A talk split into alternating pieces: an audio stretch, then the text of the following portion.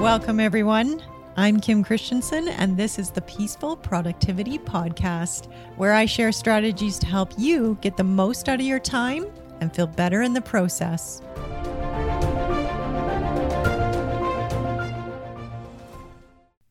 Hi, everyone. Welcome to this week's episode of the Peaceful Productivity Podcast. Today, we're going to be talking about resilience. I was recently talking to a friend about pursuing a goal we were talking about how sometimes it's really easy for us to give up at the first sign of adversity. And why is it that some people persevere despite the adversity, and why do some of us give up? It reminded me of a passage that I often read from a book called Man's Search for Meaning by Dr. Viktor E. Frankl. Dr. Frankl was a psychiatrist who lived and labored in four different concentration camps between 1942 and 1945. Throughout the book, he comes back to one of the main tenets, which is he who has a why to live for can bear almost any how. And because I think it's really relevant to our topic of resilience, as well as very inspirational, I want to read you that passage here today. So, in his book, he writes I remember a personal experience, almost in tears from pain. I had terrible sores on my feet from wearing torn shoes. I limped a few kilometers with our long column of men from the camp to our work site. Very cold, bitter winds struck us. I kept thinking of the endless little problems of our miserable life. What would there be to eat tonight? If a piece of sausage came as an extra ration, should I exchange it for a piece of bread? Should I trade my last cigarette, which was left from a bonus I received a fortnight ago, for a bowl of soup? How could I get a piece of wire to replace the fragment which served as one of my shoelaces? What could I do to get on good terms with the capo, who would help me to obtain work in camp instead of undertaking this horribly long daily march? I became disgusted with the state of affairs which compelled me daily and hourly to think of only such trivial things. I forced my thoughts to turn to another subject. Suddenly, I saw myself standing on the platform of a well lit, warm, and pleasant lecture room. In front of me sat an attentive audience. I was giving a lecture on the psychology of the concentration camp. All that oppressed me at that moment became objective seen and described from the remote viewpoint of science. By this method, I succeeded somehow in rising above the situation, above the sufferings of the moment, and I observed them as if they were already of the past. Both I and my troubles became the object of an interesting psychoscientific study undertaken by myself. I love this passage. I come back to it often for inspiration in addition, I like to find the wisdom that's woven throughout the sentences. This passage is very instructive for cultivating our resilient thinking. I think about resilience as our willingness and ability to navigate adversity. I like to think of it as a muscle, a resilient thinking muscle that we can develop over time and with practice. And that's one of the reasons why I really enjoy pursuing a goal because through the pursuit of the goal, there's lots of opportunity to encounter and embrace adversity and demonstrate to myself that I can navigate it and I will become stronger as a result of it. I think this is particularly helpful when I encounter an obstacle that isn't optional.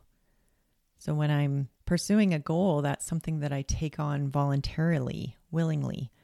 But life presents us with many challenges, many opportunities to navigate adversity where we don't have an option. It reminds me of Chris Hadfield's story. He's a Canadian astronaut, and in his book, an Astronaut's Guide to Life on Earth, he talks about the endless hours of training that went into becoming an astronaut and and continuing to develop the skills and strengths that he would require if and when he ever got an opportunity to go to the moon, not knowing whether or not that opportunity would ever come about. In my mind, that's the value of goal setting. It's about developing that resilient thinking so that if and when you're ever called upon to use it, you have the confidence and knowledge that you can navigate obstacles and that they will actually make you stronger. In today's rapidly changing environment, it can feel like changes are happening fast and furious. And our ability to navigate change and handle adversity is becoming more and more important every day. In conjunction with a rapidly changing environment, we have a natural human tendency to be scanning our environment and constantly looking for and assessing for threats. It can start to feel like we are continuously adapting to change and managing our response to adversity.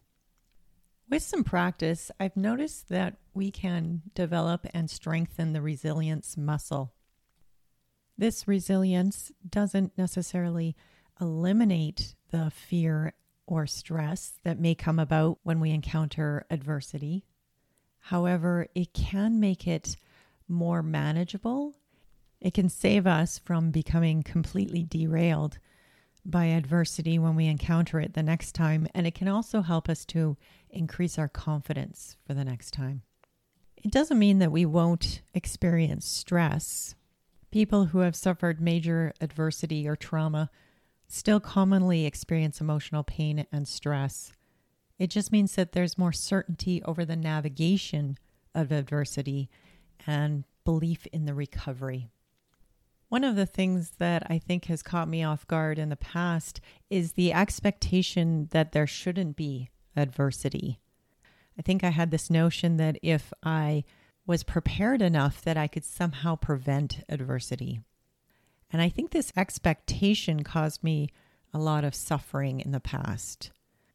I think resilience training can teach us to expect adversity and the lesson that we can't necessarily control what happens in our lives, but we can always control our response to it. I think this belief helps to foster our belief in ourselves and our abilities to navigate and adapt to change. We can't predict or control the future, but we can control how we show up when we're presented with a challenge. And this I find to be the most empowering idea in terms of resilience and managing adversity. Rather than giving all of my power over to the circumstance or the external event, I take back control and manage how I'm showing up and how I'm navigating through that situation. That's a very empowering place to be. It reminds me of a time when I used to be terrified of flying. This was occurring at a time when I was required for my work to fly quite frequently. The time leading up to every flight was spent in a lot of anxiety when I thought about it, or anxiety that would come up at the most inopportune times when I tried to push it aside. Of course, when I tried not to think about it, that's when I thought about it the most. I would even have nightmares about it.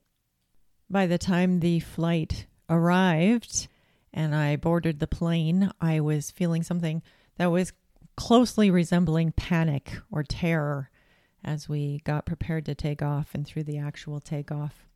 I would feel completely out of control. And not facing that fear meant that the very next flight, I would have the exact same experience. And what made it even worse was when I was told by other people or even my own brain that this was an irrational fear, that statistically speaking, there was more opportunity for an accident in a car than there was on a plane. Those types of thoughts led me to feeling judgment about my fear and caused me to feel badly about the fear itself. So I was increasing my suffering on top of what was already happening. So I was already feeling out of control around the fear. And then I put judgment on top of it, which just made me feel more out of control. Developing my resilience increased my confidence, and it also increased my agility in terms of managing fears and eliminating the self judgment. In order to move through that fear, what I found most effective was turning towards it instead of pushing it down or pushing it aside, and definitely not judging it or judging myself. Over time, practicing resilience around flying has enabled me to manage it more effectively and to stop beating up on myself for having that fear in the first place. I think the biggest benefit to developing resilient thinking is the ability to venture out of the comfort zone. I think when we're afraid of encountering adversity, we're more likely to hide inside the comfort zone. However, once we strengthen that muscle, we find that we're not as tentative about coming out of the comfort zone and taking calculated risks. And that's really where our growth and our success lives is on the outer reaches of our comfort zone. So the question becomes how do we cultivate that resilient thinking? I think it's a practice. And I think the first practice that helps to develop our resilient thinking is to make meaning out of the adversity. Much like the passage that I read at the beginning of the podcast, creating meaning above and beyond the struggle can help to create a purpose which will compel us forward through the adversity instead of driving us back. In fact, that was the reason that I was drawn to coaching was I was learning so many different things as a result of navigating adversity that I wanted to share and coach others on encountering the same sort of things. I'll often ask myself, what can I take away from this situation that I can share with others to help them navigate something similar? When we can create meaning out of adversity, that meaning can give us a purpose and help to move us forward. Another practice that can help to cultivate resilient thinking is managing my perspective. When I remind myself that my brain is wired to scan the environment for threats and seek out negativity, it helps me to remember that it's a natural survival mechanism that's hardwired into my brain. And it helps me to have compassion for myself instead of judging myself. And when I have compassion for myself, that's when I become more open and willing to explore other perspectives. Being willing to explore other perspectives helps to remind me about the choices that I have and helps me to shift my focus to a solution orientation rather than fixating on the problem and giving all of my power over to the problem. I can shift my perspective and feel more empowered. Another thing that can really help support our resilience is cultivating a support network. Actively connecting with empathetic and understanding people can remind you that you're not alone in the midst of difficulties. Focusing on trustworthy and compassionate people who will validate your feelings. It's important to ask for and accept support from those who care about you. Joining a group of people who share a common interest can be a great source of support and provide a sense of purpose or joy. We can also get help from a therapist or a coach. Seeking professional help from a therapist can help when you're unable to function as well as you'd like or when you find yourself unable to perform basic activities of daily living.